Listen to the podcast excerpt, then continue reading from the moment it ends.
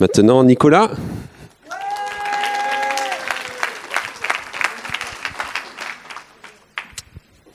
Merci. C'est bien, on applaudit à chaque fois qu'il y a un truc qui se passe.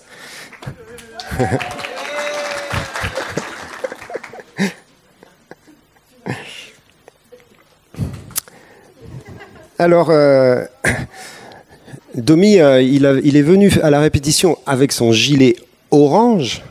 Et puis après, il a dit, bon, je vais l'enlever quand même, euh, qu'on ne confonde pas. Mais je lui dis, non, garde-le, ton gilet orange. C'est pas un gilet jaune. Et puis, il avait reçu quelque chose. Alors, si tu veux le venir le partager. Parce qu'il l'a mis intentionnellement, son gilet, ce matin. Je me suis réveillé ce matin et Dieu m'a dit, euh, je, devais ramener le gilet parce que j'en ai plus besoin pour avoir fait la collecte hier.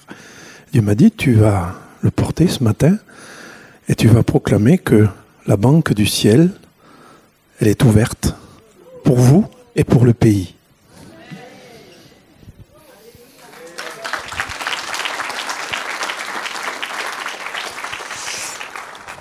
Amen.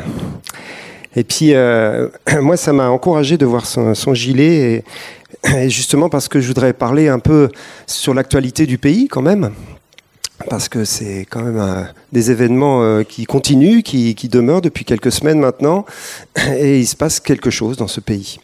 Et donc, ils ont des gilets jaunes, et lui, il avait un gilet orange, je trouvais ça fort. Parce que moi, ce que je voudrais partager avec vous, c'est l'idée, eh de venir dans l'esprit opposé dans l'esprit opposé de ce qui se passe. Et euh, donc du coup, c'est aussi un gilet, mais c'est un autre gilet qu'il faut revêtir. Et là, la collecte de la banque alimentaire, c'est vraiment un esprit opposé, c'est-à-dire qu'on vient aussi revendiquer quelque chose, hein, mais on se met en action, au travail, pour bénir le pays. Hein. Et c'est ce qu'a fait Domi, c'est ce qu'ont fait tous ceux qui ont travaillé là pendant deux jours. Et euh, je ne sais pas s'il y a les, équipiers de, de l'épicerie qui sont là, mais on peut vraiment les applaudir. Ils ont bossé, ils ont fait un travail fantastique par rapport à cela.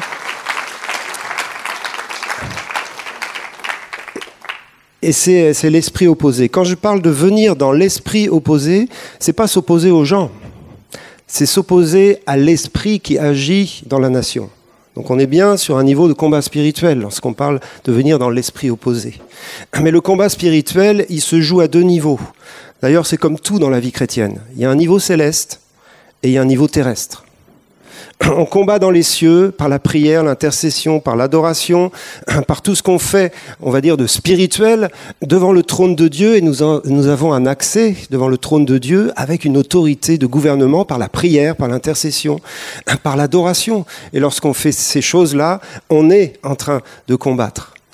Mais il faut ensuite que ça vienne s'incarner sur la terre, notre combat. Et notre combat sur la terre, c'est pas d'aller euh, euh, donner des coups de poing aux gens, mais c'est d'aller les bénir et les servir. Et quand on fait ça, on est également dans le combat spirituel. Quand on va dans le monde, dans l'esprit opposé à l'esprit qui agit dans le monde, quand on va avec l'esprit d'amour, l'esprit de soumission, l'esprit d'humilité, l'esprit de service, l'esprit qui vient du Père, alors on est en train de faire du combat spirituel.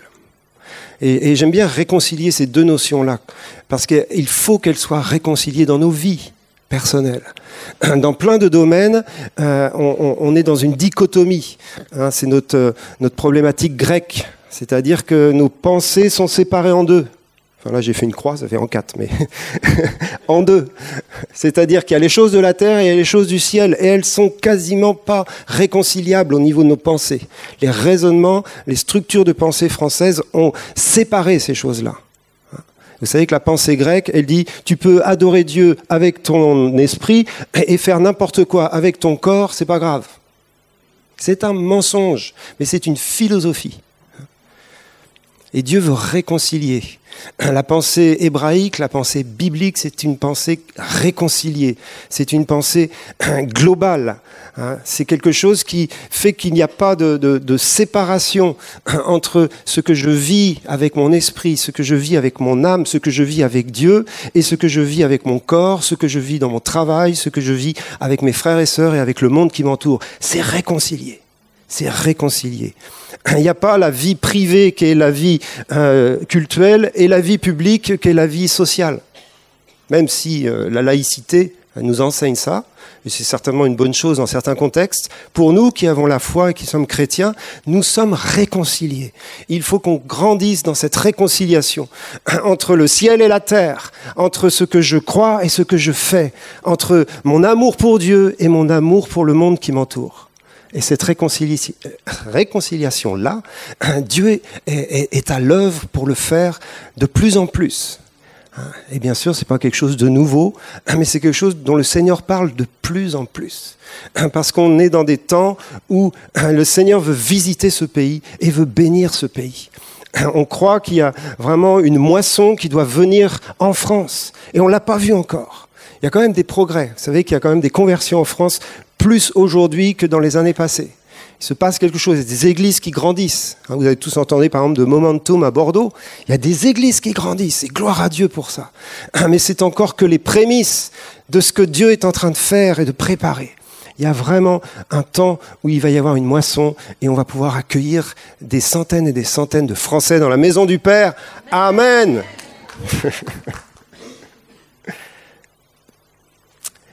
Je vous invite dans un texte des actes des apôtres. C'est l'histoire de la conversion de Paul, c'est acte 9.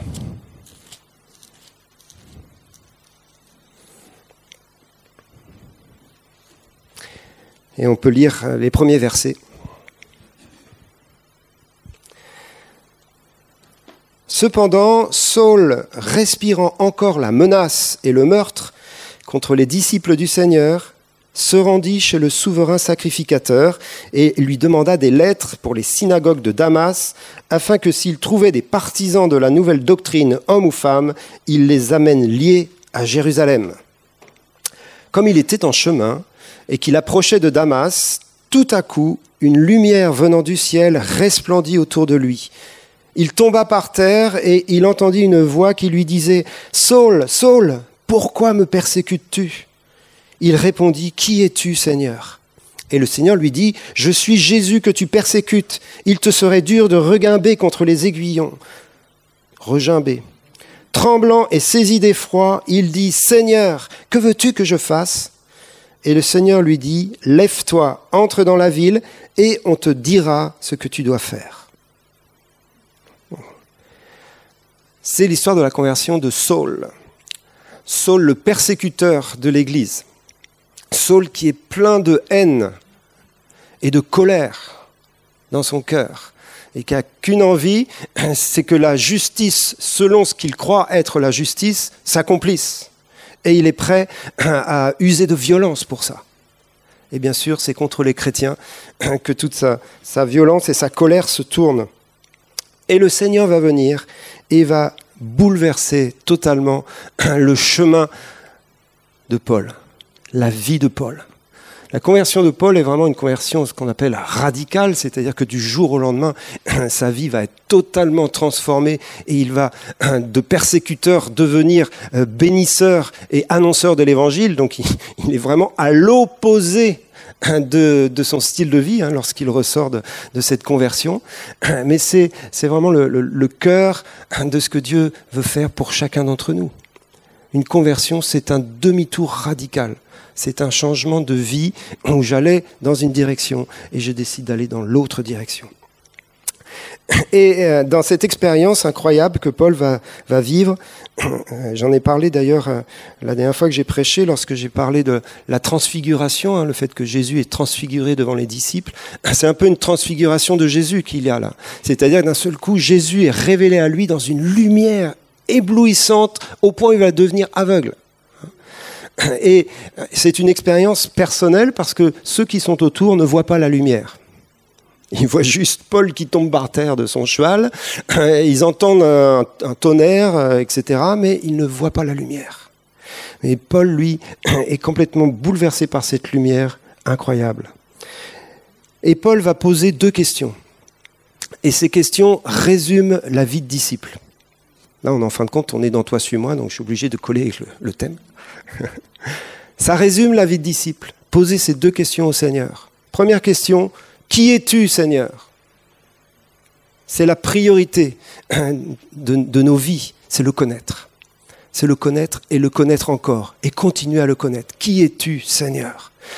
Comment, Seigneur, est-ce que je peux découvrir toutes les facettes de ton caractère et, qui tu es véritablement dans tous les ministères, les dimensions du ministère de Christ, à la croix, en tant qu'évangéliste, en tant qu'apôtre, en tant que prophète, en tant qu'agneau, en tant que lion, en tant que souverain sacrificateur. Seigneur, je veux te connaître plus, davantage. Et c'est toute notre vie, hein. toute nos vies. On va grandir dans la connaissance de Jésus. C'est la première question. Et la deuxième question, elle est toute simple. Que veux-tu que je fasse? Que veux-tu que je fasse? Paul, il est déjà, c'était un actif le mec. Hein. Il ne pouvait pas rester en place. Donc, il se fait visiter par Dieu. Seigneur, je veux te connaître, mais je veux aussi faire quelque chose pour toi.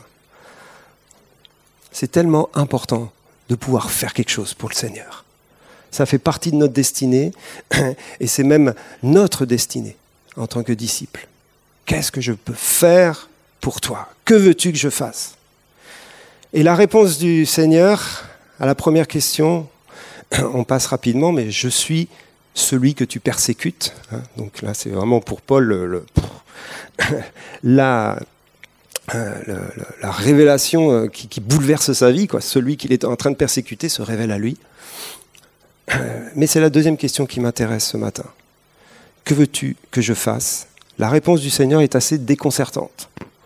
La réponse du Seigneur, c'est va, entre dans la ville et on te dira ce que tu dois faire. Oh, attends Seigneur, je suis en direct avec toi, qu'est-ce que j'ai besoin d'aller chercher d'autres chrétiens pour qu'ils m'expliquent ce que je dois faire Tu es là, tu me parles. Seigneur, dis-moi ce que je dois faire. Et là, on est dans la pensée réconciliée.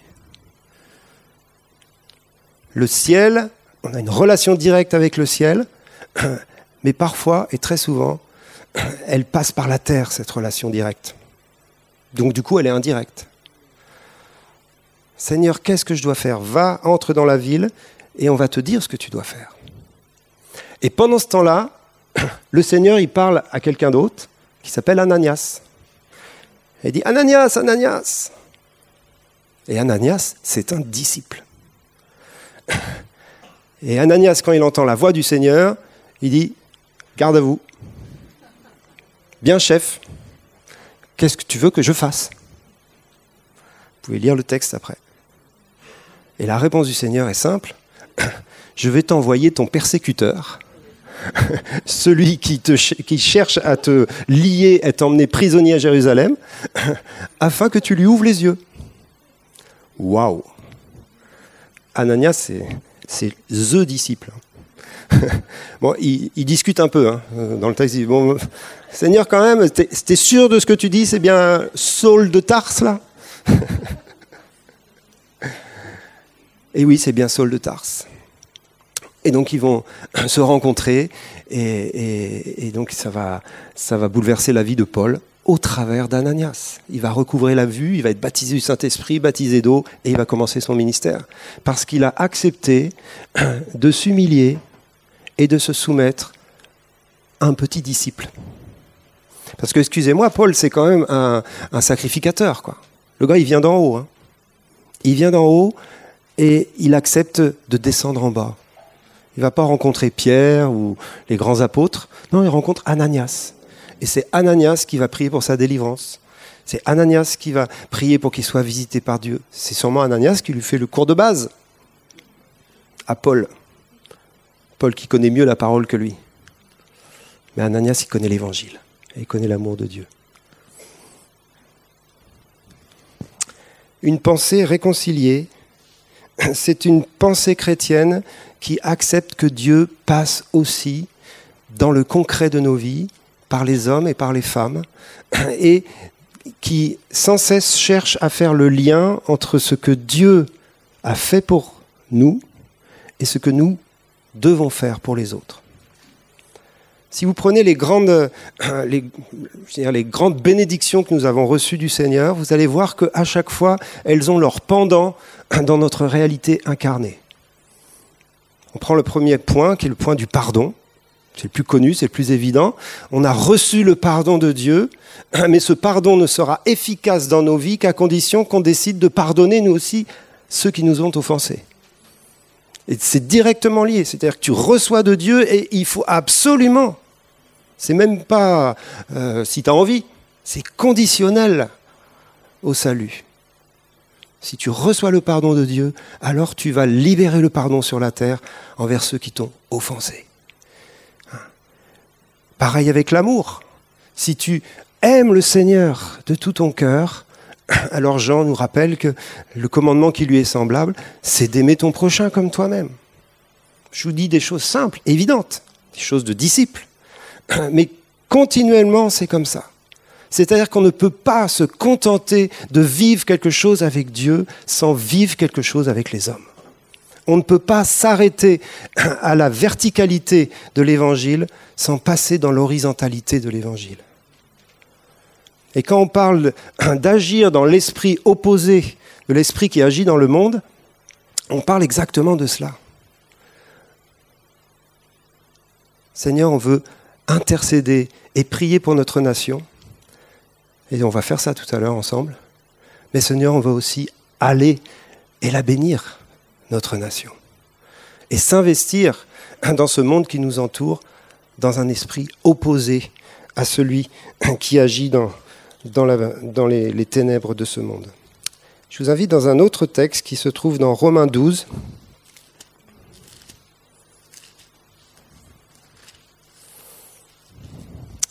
Et j'aime beaucoup l'équilibre et justement la dimension réconciliée de l'épître aux Romains. Parce que vous avez dans l'Épître aux Romains 11 chapitres de doctrine où Paul, vous savez, il écrit aux Romains et comme il n'a jamais été les voir, il leur envoie d'abord une lettre pour leur dire voilà ma doctrine. Donc c'est très euh, euh, utile d'avoir l'Épître aux Romains parce qu'elle expose la, doctrine du salut, de la justification par la foi. Et c'est 11 chapitres. Mais à partir du chapitre 12, il devient hyper concret. C'est-à-dire que la doctrine, c'est bien, mais l'application concrète de l'évangile, c'est mieux. Ou alors, c'est complémentaire. C'est la suite logique. Au chapitre 12, hein, il est magnifique ce chapitre, on n'a pas le temps de le détailler, il parle de plein de choses, il parle des dons spirituels, il parle du service, il parle de tout cela. Et on va lire à partir du verset 14. Bénissez ceux qui vous persécutent, bénissez et ne maudissez pas. Réjouissez-vous avec ceux qui se réjouissent, pleurez avec ceux qui pleurent. Ayez les mêmes sentiments les uns envers les autres. N'aspirez pas à ce qui est élevé, mais laissez-vous attirer par ce qui est humble. Ne soyez point sages à vos propres yeux. Ne rendez à personne le mal pour le mal. Recherchez ce qui est bien devant tous les hommes. S'il est possible, autant que cela dépende de vous, soyez en paix avec tous les hommes. Ne vous vengez point vous-même, bien-aimés, mais laissez agir la colère, car il est écrit à moi la vengeance, à moi la rétribution, dit le Seigneur. Mais si ton ennemi a faim, donne-lui à manger. S'il a soif, donne-lui à boire, car en agissant ainsi, tu amasseras des charbons ardents sur sa tête. Ne te laisse pas vaincre par le mal, mais surmonte le mal par le bien. Ça, c'est venir dans l'esprit opposé. Ça, c'est agir envers le monde comme le Père a agi envers nous. C'est venir dans un esprit qui veut bénir et non pas maudire. Et ce qui se passe en ce moment dans notre pays, bien évidemment, euh, ce n'est pas le lieu pour en discuter en détail, de toute façon je serais bien incapable de le faire il y a toute une colère qui est montée hein, et qui est là et qui est sûrement basée sur beaucoup d'injustices et sur un ras-le-bol, etc. Et forcément, parfois, on peut, de manière euh, euh, chrétienne un peu légaliste, dire Oh, mais ils sont tous rebelles, euh, nous, on est des gens soumis. on va parler de la soumission à l'autorité. Mais la, dénoncer les œuvres injustes est aussi dans la parole de Dieu. Il faut même condamner les œuvres injustes, que ce soit celles du gouvernement ou celles des, des gilets jaunes. Il y a de l'injustice partout. Mais il y a certainement euh, une réponse qui lorsqu'on ne connaît pas Dieu, est une réponse respectable. Et je ne parle pas, bien évidemment, de tout ce qui est violence et de tout ce qui est euh, fait par les casteurs, les casseurs et les groupes d'extrême euh, droite ou gauche d'ailleurs. Mais je parle d'une réaction euh, de colère, un ras-le-bol. dire que les gens ne connaissent pas Dieu, ils n'ont pas d'autre chose à la fin du mois que leur petit salaire. Nous, on a encore la prière pour nous aider. Eux, ils l'ont pas. Donc voilà, il y, a quelque chose qu'on peut comprendre et qu'on peut même accompagner dans les discussions. Mais c'est l'attitude du cœur qui va faire toute la différence.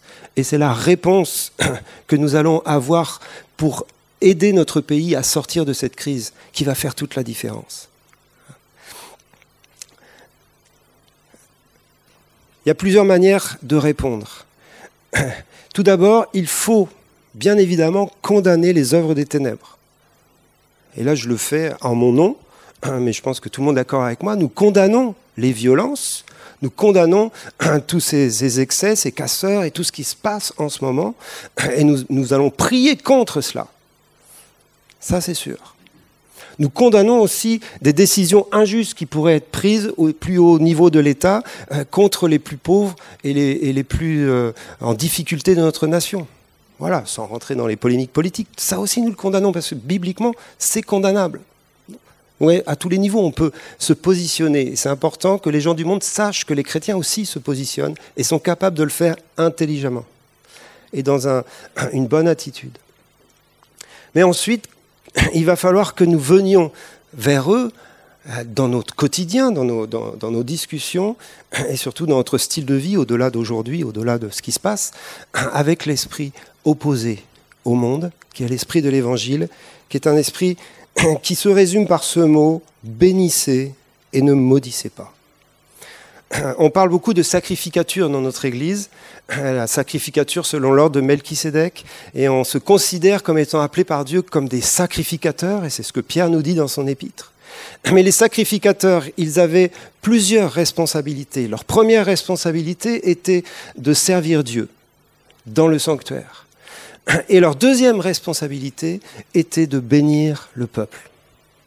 Ils avaient eux aussi une incarnation terrestre de leur service céleste. Et la bénédiction d'Aaron, hein, vous la connaissez, on ne va pas prendre le temps de la lire, elle fait partie du rôle des sacrificateurs. Il est là pour bénir le peuple et il appelle sur le peuple la bénédiction de l'Éternel. Que l'Éternel te bénisse, qu'il te garde, etc.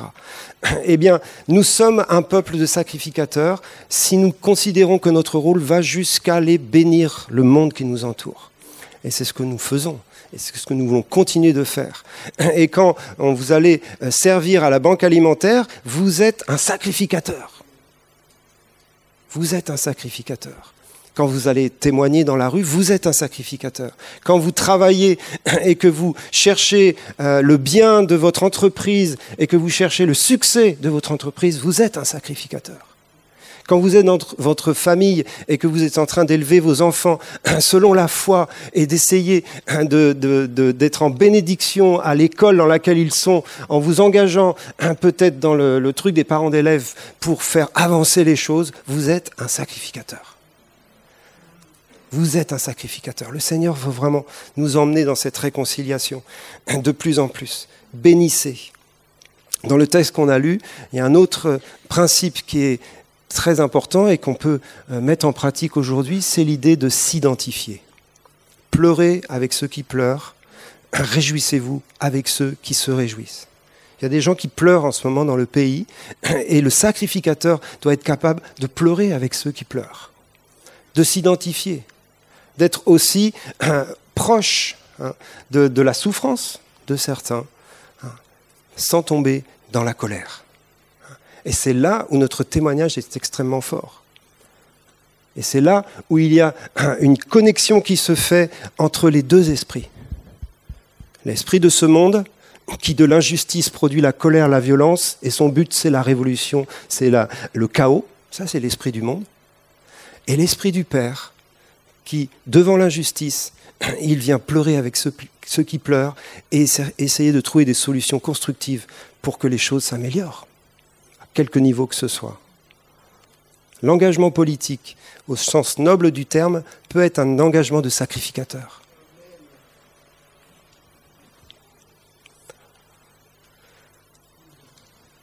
Troisième euh, mot qu'on voit dans ce texte, mot clé, c'est bien sûr rester humble. et demeurer en paix avec tous les hommes, autant que cela dépend de vous. Je n'ai pas le temps de tout développer, mais ce sont des principes qui sont clés. Chercher à rester en paix là où l'on se trouve, dans les relations que l'on a, qu'elles soient professionnelles, qu'elles soient familiales ou autres, ou dans notre contexte de voisinage. Nous sommes appelés des artisans de paix. Et en ce moment, le pays est un peu en guerre. Et ce pays a vraiment besoin d'artisans de paix. Et il y a des gens qui, prennent position, heureusement, parfois j'ai entendu euh, sur France Info des interventions d'hommes ou de femmes qui veulent apaiser. Hein. et ça vient autant des Gilets jaunes que d'ailleurs. il, y a, cette dimension-là. Et le chrétien est euh, en mission en ce moment pour être artisan de paix dans notre pays. Artisan de paix et, de réconciliation, dans l'humilité surmonter le mal par le bien. Et j'arrive au dernier point, en continuant le texte, ça passe au chapitre 13, mais en fin de compte, il est toujours dans le développement de la même pensée.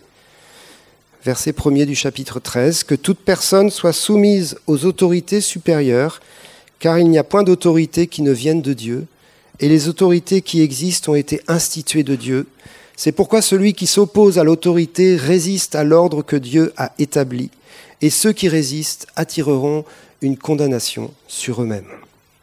C'est un principe que l'on retrouve régulièrement dans les épîtres. Il y a trois textes qui en parlent de manière très claire. Il y a celui-là de Romains 13, il y a Tite au chapitre 2, et il y a un Pierre au chapitre 2 également, et qui part du principe que la soumission aux autorités n'est pas conditionnée par ce que font les autorités ou pas, mais nous donne une règle de vie. Et euh, j'ai pas le temps de développer tout ça, mais je voudrais vraiment dire que là, quand on comprend ce que Dieu nous dit au travers de ce principe-là, on devient véritablement des terreurs dans le camp de l'adversaire. Pourquoi cela? Parce que le trône de Dieu, c'est la seule autorité absolue inconditionnel, euh, irréversible et, qu'on ne peut pas contester, incontestable. C'est la seule. On est bien d'accord. Parce que Dieu est juste, l'équité et la justice sont la base de son trône, toutes les décisions qu'il prend sont justes, et tout le monde a la bouche fermée devant les décisions de Dieu. Amen. Ça, c'est l'autorité et c'est la seule source d'autorité. Aucune autorité, que ce soit dans le ciel ou sur la terre, n'a d'autonomie. C'est une autorité déléguée de Dieu. Mais le péché est venu. La corruption est venue, ne me demandez pas d'où c'est venu, ça c'est un autre sujet, mais c'est venu en tout cas. Et ça a semé le chaos dans l'univers entier. Mais l'ordre de Dieu continue de fonctionner au travers de la, délégation d'autorité et de pouvoir. Et en Christ, le Seigneur a accompli ce qu'aucun homme ne pouvait accomplir à la croix du calvaire. Il a tout réconcilié avec Dieu le Père et, il est en train de remettre de l'ordre. Alors ça ne se voit pas trop pour l'instant. Nous, on le voit par la foi, parce qu'on a connu Christ, parce qu'on a découvert le salut, parce qu'on sait qu'il est Seigneur, mais le monde ne voit pas cela. Le monde est dans le chaos parce que le monde spirituel est toujours dans le chaos. On est dans cette période de l'histoire de l'humanité où euh, tout doit être réconcilié, tout est en train d'être réconcilié, mais tout ne l'est pas encore. Et c'est la période du salut. Parce que quand tout sera réconcilié, il n'y aura plus de salut possible. Donc c'est pour ça que la patience de Dieu, c'est sa grâce. Parce que tant que Dieu patiente, eh on peut encore rentrer dans l'arche du salut pour ça qu'il nous faut prêcher l'évangile. Et on est dans cette période de l'histoire où Dieu ramène toutes choses sous son autorité au travers de Christ. Au travers de Christ. Et pendant cette période de l'histoire, nous, nous avons découvert que toute autorité vient de Dieu. Ça ne veut pas dire que les personnes qui sont en responsabilité et en autorité font le travail que Dieu leur demande de faire. Parfois, elles le font bien, Parfois, ils le font mal, parfois, ils le font très mal. Hein, on peut le dire. Vous savez que Jésus, quand même, et ça, ça me rassure, pour moi, le rebelle de base, a appelé Hérode ce vieux renard. Donc Hérode, c'était quand même un roi. Et Jésus dit, allez dire à ce vieux renard, je ne sais plus quoi. Donc euh, à ce moment-là, euh, Hérode avait dépassé les bornes. Si vous étudiez un peu la vie d'Hérode, il faisait partie de ces monarques euh, horribles, sanguinaires, complètement idolâtres et complètement dans l'immoralité totale. Il fait couper la tête de Jean-Baptiste, vous connaissez l'histoire. Donc on est là devant l'extrême corruption du pouvoir. Et là, Jésus n'est plus d'accord. Il ne peut pas continuer à... Voilà, il va le faire déchoir. Il y a un jugement qui va tomber sur Hérode. Mais ça, c'est le jugement de Dieu sur les autorités. Et Dieu va s'occuper de toutes les autorités. Et ceux qui sont en position d'autorité seront jugés plus sévèrement que nous. Enfin que vous, parce que moi j'en ai une quand même. Mais on a tous une position d'autorité quelque part. Hein. Voilà. Le principe de soumission n'est pas l'obéissance totale. On peut se soumettre et rester soumis tout en désobéissant. C'est ce qu'ont fait les apôtres devant les Sanhédrins qui leur demandaient de ne plus prêcher l'évangile. Ils sont restés soumis, mais ils ont désobéi. Et ils ont accepté avec joie d'être battus de verge. Donc la soumission est inconditionnelle, l'obéissance est conditionnelle. C'est ce qu'on peut appeler la désobéissance civile hein, dans le contexte laïque. C'est-à-dire qu'on respecte encore les autorités, on est toujours citoyen constructif de notre cité, hein, mais il y a certaines euh, choses qu'on nous demande de faire pour lesquelles nous ne serons pas d'accord d'obéir. Alors ça ne nous arrive pas forcément en ce moment, mais ça peut, ça peut nous arriver en tant que chrétiens. Il y en a qui le font dans d'autres domaines que la foi chrétienne, et on respecte ça. Et nous, on peut le faire, et on doit le faire lorsque ce que nous demandera le gouvernement enfreint la loi de Dieu pour nous, et ce que Dieu attend pour nous. Mais la soumission à l'autorité restera jusqu'à la fin. Parce que nous savons que derrière tous les, les, trônes, il y a le trône de Dieu. Et on ne peut pas injurier les gloires. Même les anges n'injurient pas les, gloires déchues. Des espèces de puissances démoniaques horribles, ils ne se permettent pas de les injurier. Parce qu'ils respectent l'ordre de Dieu. C'est un mystère parfois dans notre compréhension humaine, mais c'est tellement important parce que c'est ce qui protège la création. Le chaos n'est pas de Dieu. C'est-à-dire une société sans ordre et sans autorité n'est pas quelque chose qui vient de Dieu. Même s'il y a une espèce d'idéal qu'on nous fait miroiter parfois, ça ne vient pas de Dieu. Parce que Dieu est un Père d'amour qui protège sa créature et sa création dans ce système de l'autorité et de la soumission. Mais c'est une relation d'amour que nous avons avec lui. Et c'est ce qu'on essaye de vivre au sein de nos familles, au sein de nos églises, tant qu'on peut, pour être des modèles, pour être des exemples, pour essayer de l'être de ce qui existe dans le ciel. L'autorité, c'est l'amour. Et je termine avec ce principe de soumission qui se, se résume par trois mots. Être soumis aux autorités, ça veut dire trois choses. Ça veut dire les respecter, les honorer et prier pour elles. Et ça, en toutes circonstances, c'est possible de le faire. Parfois c'est plus dur, mais c'est toujours possible. Ça ne veut pas dire qu'on accepte tout, ça ne veut pas dire qu'on obéit à tout, ça ne veut pas dire qu'on applaudit à tout, loin de là.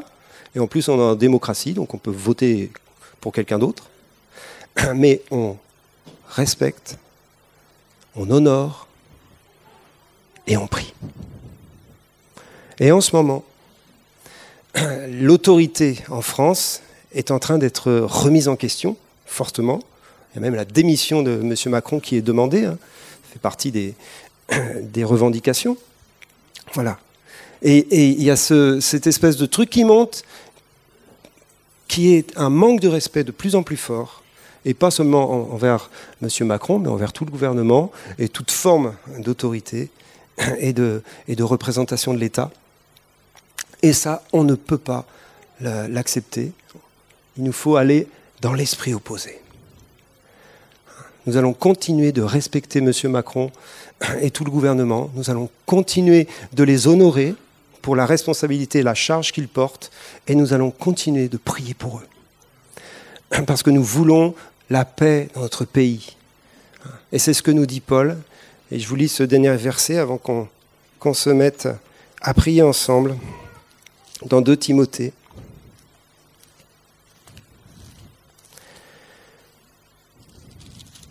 Dans 1 Timothée 2 plutôt. Ou dans. Ouais. 1 Timothée 2, verset 1er. J'exhorte donc avant toute chose à faire des prières, des supplications, des requêtes, des actions de grâce pour tous les hommes, pour les rois et pour tous ceux qui sont élevés en dignité, afin que nous menions une vie paisible et tranquille, en toute piété et honnêteté. Cela est bon et agréable devant Dieu notre Sauveur, qui veut que tous les hommes soient sauvés et parviennent à la connaissance de la vérité. Et j'aime bien lire ce texte en allant jusqu'au verset 3, parce que l'objectif que nous avons et que Dieu a pour notre nation, c'est que les gens soient sauvés. Voilà ce qui est bon et agréable devant Dieu. Que nous vivions dans un, pays en paix et que nous puissions prêcher l'évangile et annoncer le salut et que nous soyons euh, avec euh, toutes les gens de bonne volonté en train de construire notre pays sur les principes et les valeurs du royaume de Dieu. Et vous savez qu'il y en a qui le font sans savoir même que c'est les principes et les valeurs du royaume de Dieu. Quand vous allez à la banque alimentaire, il y a plein de non-chrétiens qui sont là et qui servent les pauvres sur les, des valeurs que Jésus a enseignées. Donc nous voulons être des bâtisseurs de notre nation. Hein, comme dit Jérémie dans, aux déportés de Babylone, recherchez le bien de la ville où vous avez été amenés en captivité. Recherchez le bien de votre ville de Toulouse. Recherchez le bien de votre pays. Et c'est cela que nous voulons faire ensemble en priant pour nos autorités et pour notre pays.